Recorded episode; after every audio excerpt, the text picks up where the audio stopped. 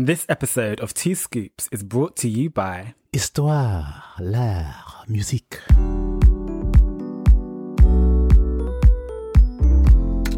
Cam. Mr. B, Is it recording? you know it. Let's give the people something new. It's time to serve it up. What's the scoop? Let's go. Serving it up, UK to the States. No tea, no shade, it's all grace. Nothing we can't discuss in this place. Black culture set the stage, please. Two scoops, baby. Yeah, two, two, two scoops. Serving it up for the culture. This is episode number 12 of Tea Scoops, and I am your rough and ready co host, Mr. B. And I am your velvety, feel so good host, Cam. And we take this time to usher you all into the space that we are so honored to share with the iconic David McAlmont. Hi there, everybody. It's great to be here with you.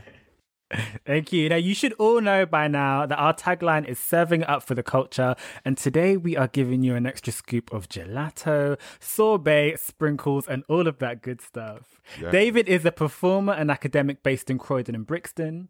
David's pronouns are he, him. He identifies as queer. His ethnic origin is Guyanese and Nigerian. As my nan would say, mix up, mix up. Yes, David has a stunning back catalog of nine albums, his first being McAlmont, which was released in 1994.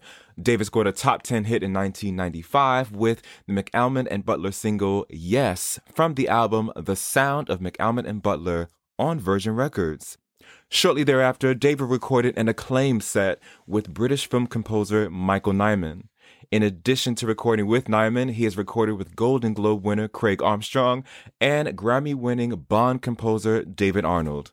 In 2012, David began his second degree in the history of Western art and architecture at the University of London's Birkbeck, which he completed in 2016. Since then, David has worked on numerous projects, including Girl, Boy, Child. In this, he delves into the UK's National Trust houses and explores their LGBTQ histories. David has also lectured at the Wallace Collection and National Portrait Gallery. His past works also include Portrait of Black Queer Britain and Queer Perspectives, both at the National Portrait Gallery, out at the Wallace Collection, and Herculean Angst, a black and queer reading of Hercules. David joined the faculty at the Architectural Association Interprofessional Studio in London, where he is currently the Studio Diploma Master. David is now working on the JLD Files, a performance based project based on the life of Jacques Louis David, which we will be able to experience in the year 2025, as well as Permissible Beauty, the Black Queer British Gaze on Stately Beauties. So, without further ado, folks, we welcome to Two Scoops with pleasure, avec plaisir, David McAlmont. Welcome, welcome, welcome, David. Namaste, Scoops. Very great and honorable, honored to be in your company. Thanks for having me. How's your week been so far? It's been a really good week. Uh, I have an Israeli colleague, and as you know, uh, we've been uh, teaching online for the last two years, 18 months. And so it's been a fortnight of is she alive or is she dead, frankly, and some really hairy, harrowing reports of what it's been like to um, be running from Tel Aviv and back to Jerusalem to tr- try and find shelter, and the distress of the um, Israelis. And it's quite striking because uh, the sympathy, you know, with good reason, goes to the Palestinians because we bear in mind the um, powerful and their access to arsenals, hearts, and minds. But at the same time, there are still Israeli children who want, who can't function unless they're being held by their parents. And my friend was on the motorway one night, uh, having to shelter in a lay-by as sirens screamed and hundreds of missiles flew visibly over her head. And then she's an Israeli um, Jewish woman, but she speaks about her Palestinian students and she speaks about her Palestinian colleagues. And she told me a really moving story about getting back to Jerusalem having to run from Tel Aviv because that had become too dangerous um, for shelter. So she returned to Jerusalem and was working in a cafe where she met this Palestinian couple who were upset about the fact that they couldn't have their wedding in Jerusalem. They couldn't plan it, but she was planning too because both she and the Muslim people considered Jer- Jerusalem sacred, and that's where they mm-hmm. both wanted to have their families. And then when I spoke to her on Friday, uh, while she was teaching and feeling a lot happier about the ceasefire, a pilaster on her building fell off and crashed into the street. Oh my gosh. So, uh, yeah, I mean, but, but despite that, she was really cheerful and it was really great to see her so happy. And, uh, yeah, uh, it's, that's, that, that, that, that was one of the best things about this week. Otherwise, really good news about the film that we're working on, um, which is the uh, film called Permissible Beauty. Oh, and I've been diploma unit master at the Architectural Association for one year, and we had our review this week, mm. and um, we passed. Yes. yeah, Congrats. The, stu- the students were all good with me, so I'm there for another year, which makes me very happy. So we're going to dive straight into the scoop of the week.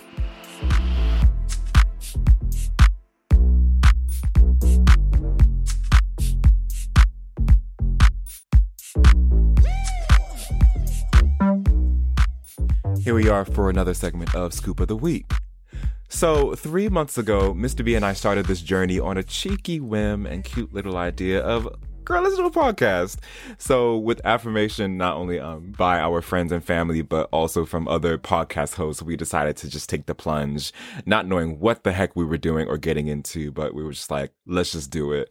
Um, and so initially we thought that, you know, we're entering into a pretty crowded market because you know there there are now a good number of podcasts with black and gay themes um but you know i think we both really agree that there cannot be enough of these podcasts and enough of these media platforms in general that Amen. tell our stories like factually there aren't enough when you compare it to the amount of podcasts and the like that are run by by white people frankly. So i want to take this opportunity to send some flowers to some of the other podcasts who continue to add to this richness of our our black and lgbtq um, plus communities across the globe. Um, so, from the auditory beauty of the podcast Being Seen, hosted by the amazing Darnell Moore, to the raw unapologetic key key vibes that Miles Hart has in his podcast Get the Belt. Uh, we had a lot of podcasts that not only served as our market research, but moreover as inspiration. And so some others I want to lift up include out of the UK. In addition to Get the Belt, we have Growing Up with Galdem, Black Boy Joy podcast, Tutu's podcast, The 802 Wolves in the City, and of course, Busy Being Black. And out of the States, in addition to being seen, we have Catch My Black and Gay, Him Podcast, Slick Talk, which just wrapped their everything. So they're no longer recording, but they have a whole host of episodes you can get into. And then last but definitely not least, The Read by Kid Fury and Crissle, yes. which has definitely been a pillar for us all, um, all of our black and gay voices in the podcast world and just in media overall. So go check out these podcasts, which only really hit the tip of the iceberg of telling our stories. There's so many more out there.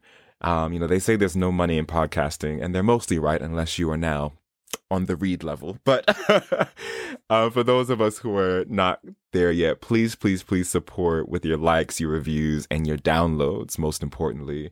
Uh, all the podcasts I mentioned will be written in the episode description. And if you have any podcast suggestions for us, definitely send us a DM and an email because we love getting into all of our brothers, sisters, and cousins across the podcast world. Thank you. Gorgeous, gorgeous, Cam. Thanks for that. My scoop of the week is Jamu X again. And I think he was my first scoop of the week 10 mm-hmm. episode 10 episodes ago. Um, and he always gets an honorary mention in our podcast. So for those that still don't know, Ajamu X is a scholar, archive creator, and radical sex activist. And his latest exhibition is called a Ajamu Archival Sensoria. This exhibition is a celebration of Black queer life and an intergenerational tribute to the creativity of the LGBTQ plus and gender non-conforming lives. This exhibition is so thought-provoking.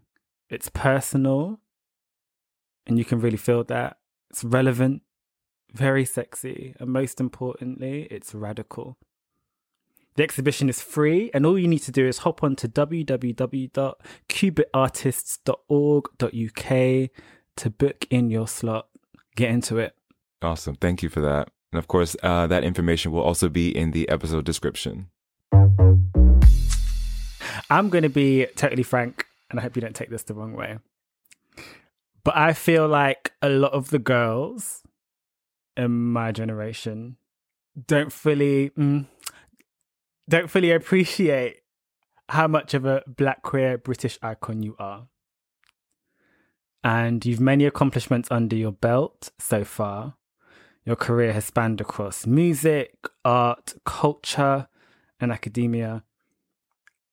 I'd like to start off with asking you how do you feel seen within the LGBTQ community? Oh, oh, wow. Well, first of all, thank you. I think one of the conclusions that I've come to is that a lot of people probably don't recognize that because I haven't made it my business to have it recognized. Mm. Um, I it was important to me that I be out from the beginning, but in many ways, making records and releasing records and becoming that kind of figure uh, was synonymous with a liberation. I mm. coming out and becoming a pop star. There, there aren't there isn't much of a gap in time between those two things. Okay.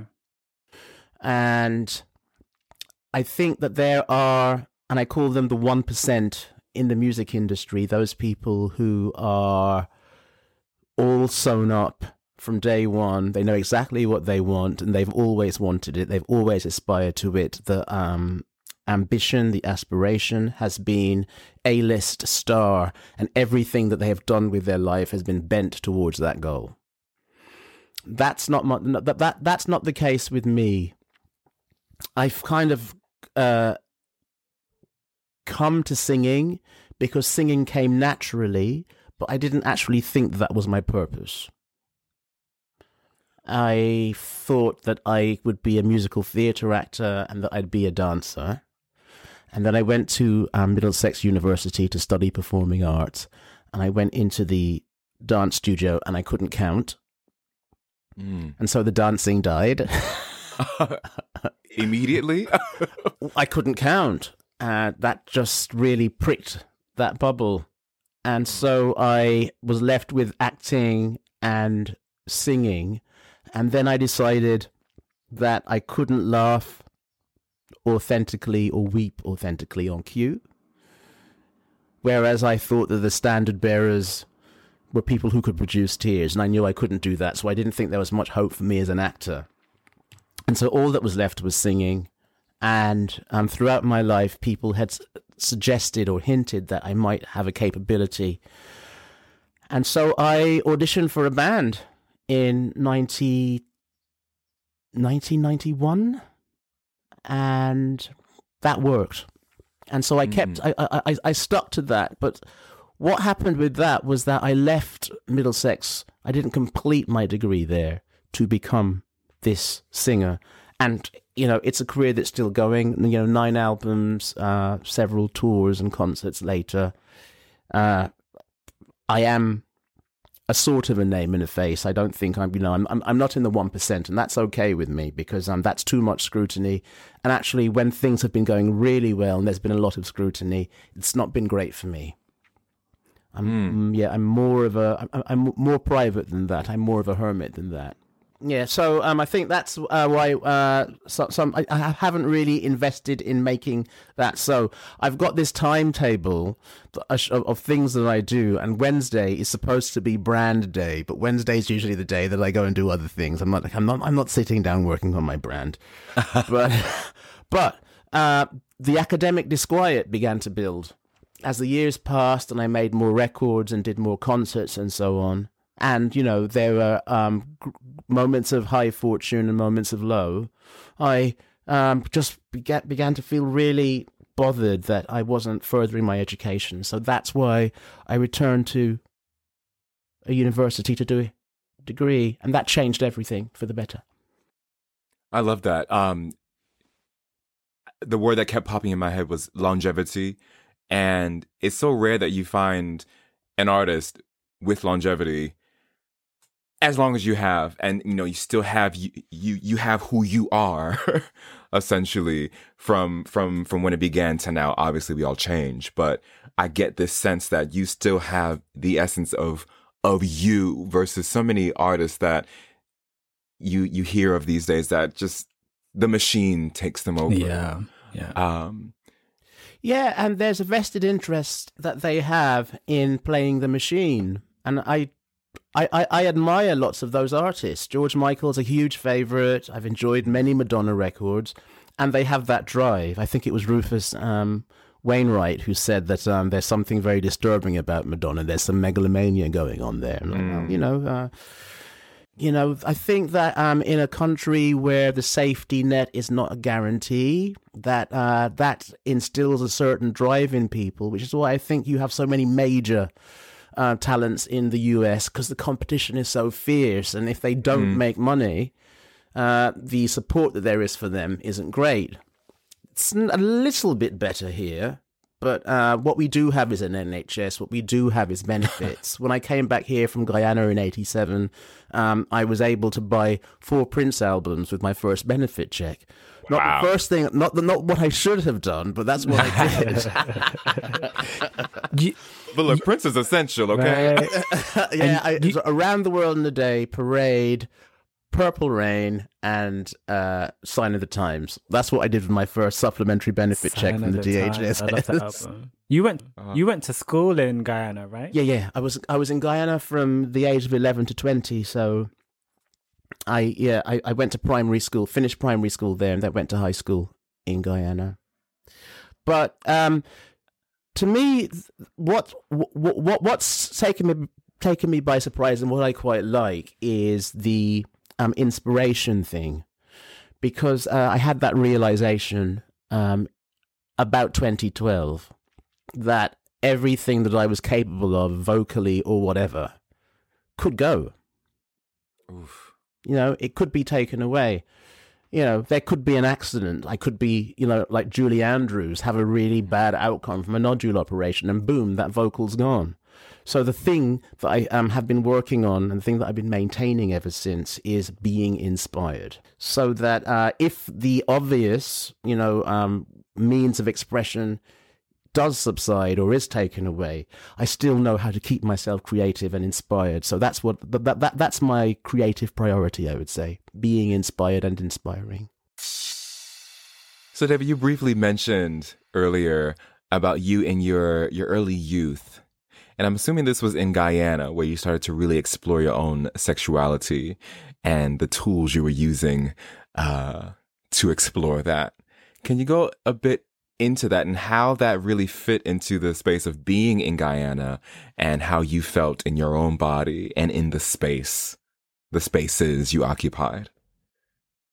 You know, uh, uh, every now and then, particularly in recent years, I have this jolt when I think about a particular moment in the late 1970s, because I went to Guyana in 1978, and it was a drastic difference to everything that I knew because I grew up with television and comics and boiled sweets and all of the things that it meant to be an English kid. And then I went to Guyana and there was no cold. there was rain, but it was heavy and warm, and there was no television. flour had been banned. There were no apples. There were no comics. There was no, you know, it was like that. It was completely different. And there were mosquitoes. And my mother is uh, from the countryside in Guyana. So I went from living in a little town in Norfolk to um, a, a, a, village called Lovely Lass in a place called Berbice in Guyana. And I remember my sister and I recreating what we saw on television. As a child, I loved Danny La Rue. Uh, he was on TV, which meant it was fine.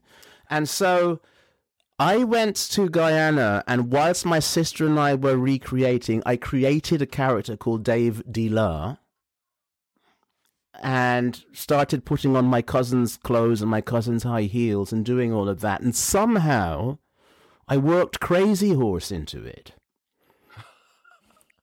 Now, I don't know if you've seen um, those dancers, but they're the ones who dance and kick their legs up with the frilly mm-hmm. um, petticoats, and um, then they turn around, and they lift their skirts up. Right. and I was doing all of that, and I remember the way my mother's family would sit down there just looking at me. And then, he, and, and, and then one night, my mother said, Robin! And I knew, okay, I can't do this. This whatever I'm on whatever I'm unclear about on the expressions of those faces that when my mother makes that sound it's like no. Stop this. Stop yeah. this. And so I stopped it. And at the time it was like well I don't know why. I don't know why that's an issue. It wasn't an issue where I come from which was like I, I came from England you know I but now when I think about it I'm like oh my god you didn't And how old were you when you 11 when you had this cat 11 okay. 11 yeah, yeah. but it was so funny because um i've got to do a uh record a short video for radio 6 and they've asked and, and they've asked me to do a two to three minute uh, clip about a, a, gay icon. And i've chosen sylvester. And so i've been mm. catching up on my sylvester reading and uh, it was very interesting to find that Sylvester did exactly the same thing. If you watch Torch Song Trilogy, you have that yeah. as well. You know that moment where a young uh, boy uh, doesn't see the difference, doesn't see the issue with dressing however they wish, and it's only that moment where the parent says, "No, that is not acceptable." But what happens when I become a pop singer? First thing I do earrings, long hair, feathers, crop, and it resumes everything. I've a similar story. You know, I used to walk down in my auntie's clothes and mm. give a full fashion show, and mm. you know, didn't even give it a second thought. Mm. But then, but something did change because later on, you know, in my early teens, when my nan went out, I used to do my own little runways in her in her, you know, fur jackets and heels. so I knew that was something that was just for me and something to hide. But when you were 11 years old and you got and you got this reaction from your family and your mum, did you did you link that in with anything else or was it just this is wrong, I need to shut this down? Uh my mother um, like many Car- Caribbean parents of that generation, was um, you know a, a, a, a, serious disciplinarian, and it was just if your mother makes that sound, there are things that you don't do, right? And so it's like you know I, I, I didn't question it. I just knew that just just knew that I shouldn't. But I but but but, but I knew the manner of as I described um, my rebellion when that moment came, and um, my mother speaks about my voice. Even now, she wished I, I, that I had become an accountant because that's what she told everybody when I was growing up. that um, you know, he's going to be an accountant. That that that was the decision that she'd made for my future, and no attention paid at all to how bad I was at mathematics. It's just no, my mother disapproved, and that was that. And my mother still disapproves of elements of my life. You know, there's nothing I can do about that. I feel you. Mm.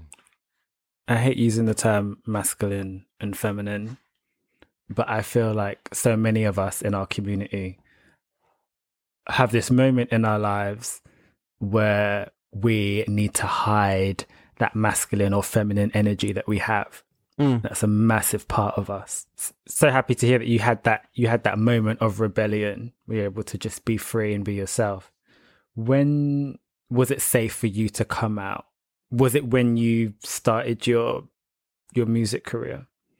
Uh, coming out was, um, okay. I got to Guyana when I was eleven.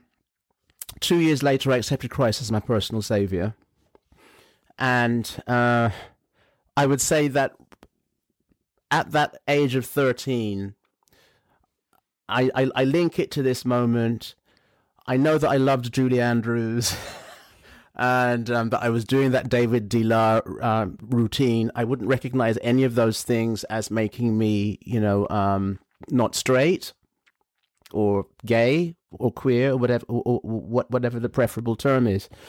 But uh, on the other side of that, I note my sister's uh, boyfriend walked into the house when I was 13 years old, like, and it was someone that she'd met shortly after she'd converted. We converted about the same time. I was probably about six months after she had.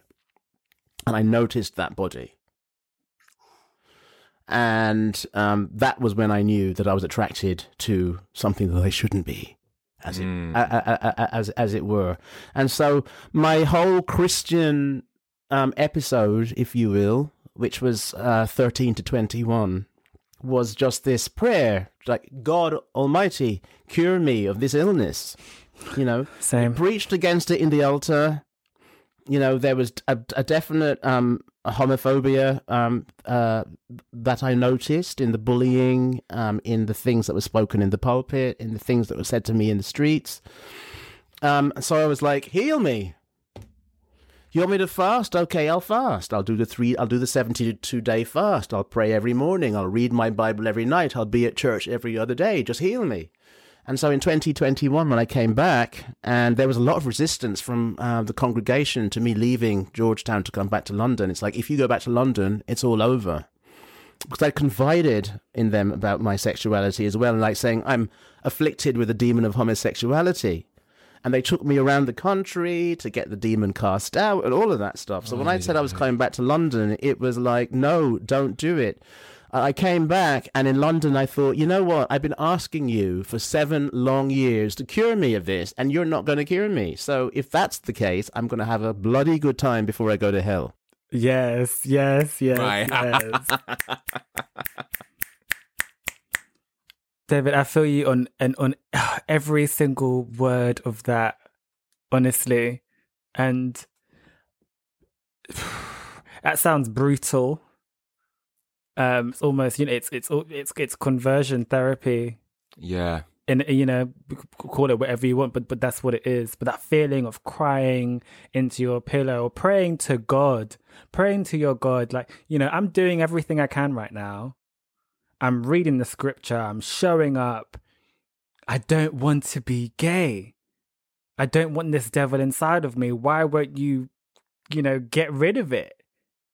I I, know what that feels like. I've had those conversations, and I hope I hope I hope there are some young folk who will come, you know, who will listen to this and hear this and and and find peace because all we can do is is live in our truth whatever that looks like Yeah, and some so, so, some years later, uh, it's it, it it it becomes part of the art because uh, there was something going on with David. There was something going on with that David, the psalmist. okay you know, and I remember hearing my pastor preaching about, and Jonathan loved David as a man would love a woman. And the preacher would say, Now, this is not a description of homosexuality. This is a description of a very intimate male friendship. okay girl And Right. then I kind of like, you know, the scales, if you will, fell from my eyes with Psalm 23. The Lord is my shepherd, I shall not want. He maketh me to lie down Lock down. in green pastures. He leadeth me by the still waters. He restoreth my soul.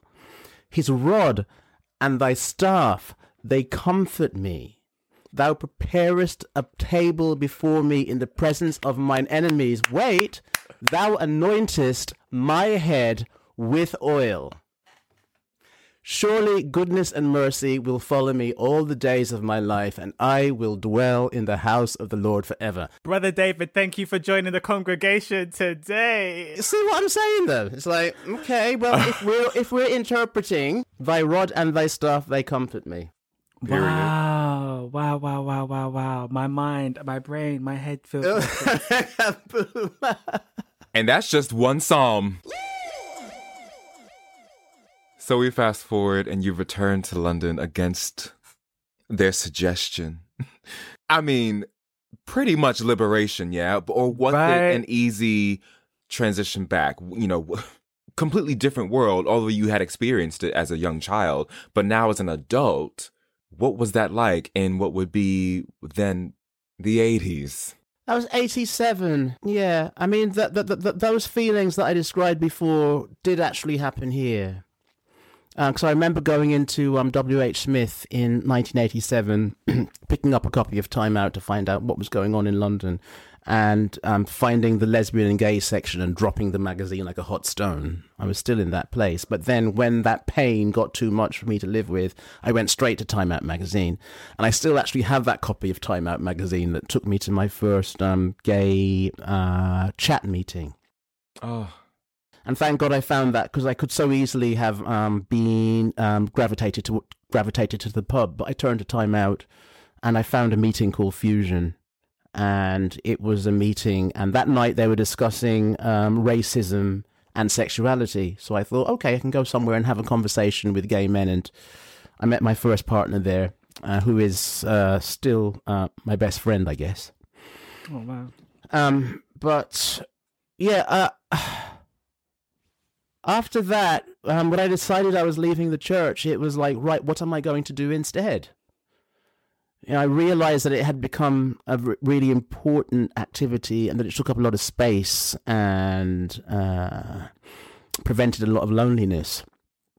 So that recognition, I guess, made me feel that I needed to do something. And the choice was, okay, well, let's see if this thing that people have been saying about your singing is true. Let's join a band. Let's. Uh, so I found uh, this uh, newspaper called the Melody Maker, and this ad just sang out to me. And the ad said, "Wanted singer for band, black, white."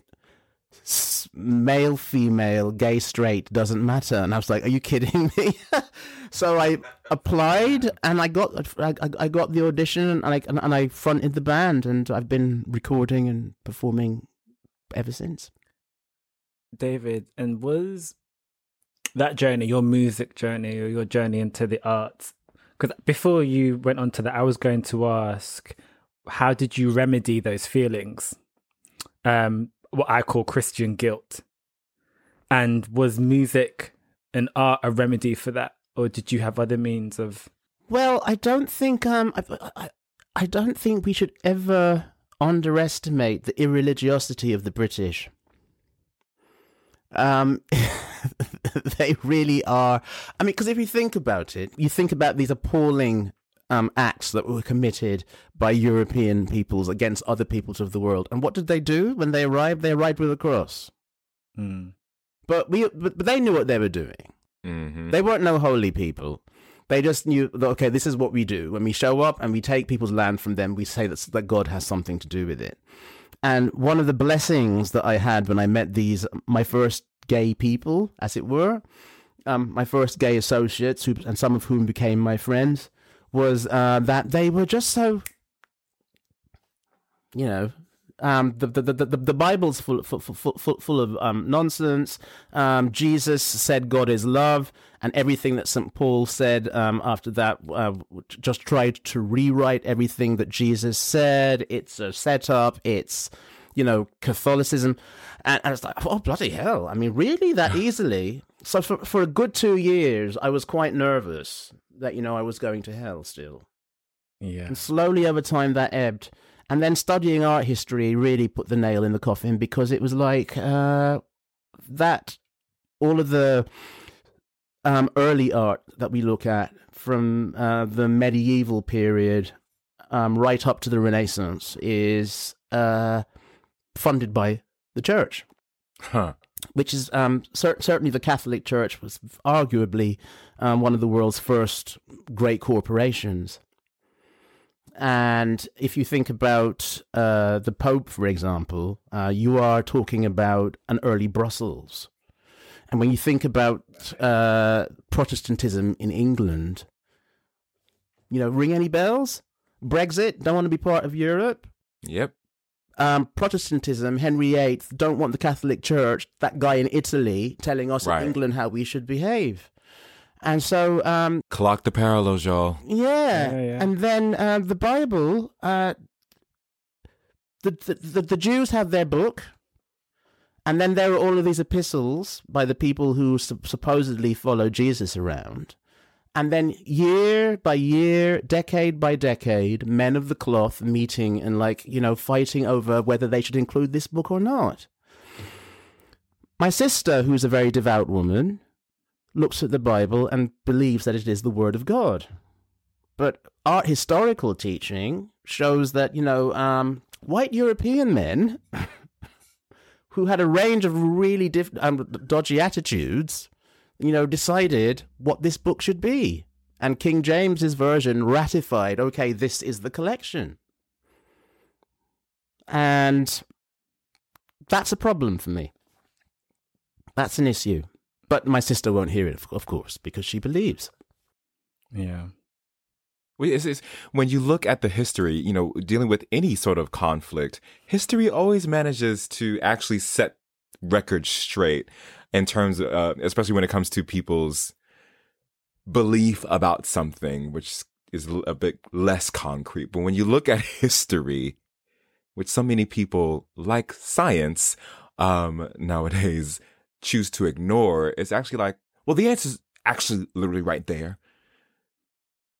And I'll never understand why, even though it is right there, that too is written, why that isn't Gets believed by a huge, yeah, exactly, it gets rejected by a huge amount of people.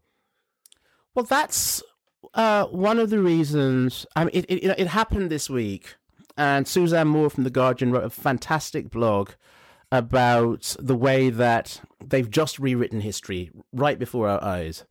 The whole Martin Bashir thing. Uh, like somebody uh, posted on their Facebook page. I don't know if you've seen this meme. Um, it's a picture of Prince Charles saying, um, "That bastard Martin Bashir took my penis and put it in Camilla." right? Wow. You know, it's like um, right, right, right, right now. It's like uh, Diana had nothing to complain about. The Asian guy did it to her. Mm, Can we be real about this? Okay. So um, that's it. That's that, that, that's history all over. Nikole Hannah Jones in um in the U.S. who doesn't get her tenured professorship, even though she's fully entitled and enormously accomplished. How many people have created a 1617 project? You know, such a phenomenal piece, but they cannot accept that before the Mayflower there was the White Lion. It's not acceptable to the to the origin story. We can't tell the American story that way, beginning with black people. No. And so they shut her down. They give her a five year contract instead of like tenureship, which is for life. This is um this, this this is what we're doing with history all the time, and the people with the power are the ones who can, you know, rebuff. It's the same with the creation with, with, with the intelligent design and the creationists. It's like no, we cannot have this uh history of the world being scientific and beginning with a big bang because then that way you can't have Genesis. Mm, and then the rest. is- what about the Falls rest apart. of my Bible then? You know? David, I could. I'm sure I could, I'm, I'm going to speak for both of us. You know, we we could sit and listen to you all day, especially when it comes to you breaking down the Bible um, in an authentic, truthful way. But in our extra group, we are going to delve into what it means to be an elder. whatever that whatever that means to to you, and and aging for all of us. But to tie things up nicely, and it's a question we asked Mark Thompson a few episodes ago. If you could tell your 16 year old self something today, what would it be? If I could tell my 16 year old self self something, it would be love on your maths. So what? So literally learn your times tables. Embrace your numbers. Okay. Ah. Mm-hmm. So that, that you know, when with th- th- uh, 40 years from now, you know, you're all over those figures. Mm-hmm. Um, don't live your don't if if if you can if you can at all avoid it, don't live your life with that handicap. 'cause I think that has held me back. Another answer that I would give to my 16 um, year old self is that uh, there is freedom. You know, there is freedom that uh, you don't experience that, that that you might not be experiencing now because you're in your mother's house and uh, your mother is paying your way. She's pushing you through school. She's buying your uniform. She's struggling, and it's difficult for her because your father uh, has left.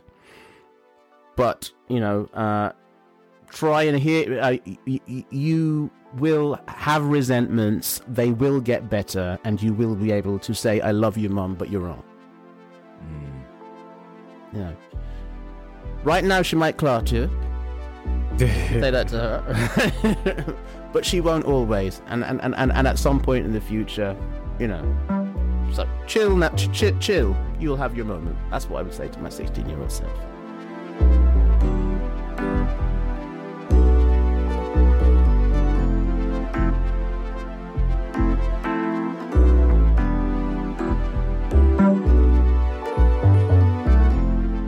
Thank you so much. As Mr. B said, in our extra scoop, which is to follow, we'll get more into what it is to be David McAlmont today. And until then, you can keep up with David on Instagram at McAlmont Official and on Twitter at David McAlmont. You can communicate with us via email at contact at two scoopspodcast.com and on Instagram at twoscoopspodcast and on Twitter at twoscoops underscore pod. Catch us next time for another episode of Two Scoops. Two scoops. Two scoops.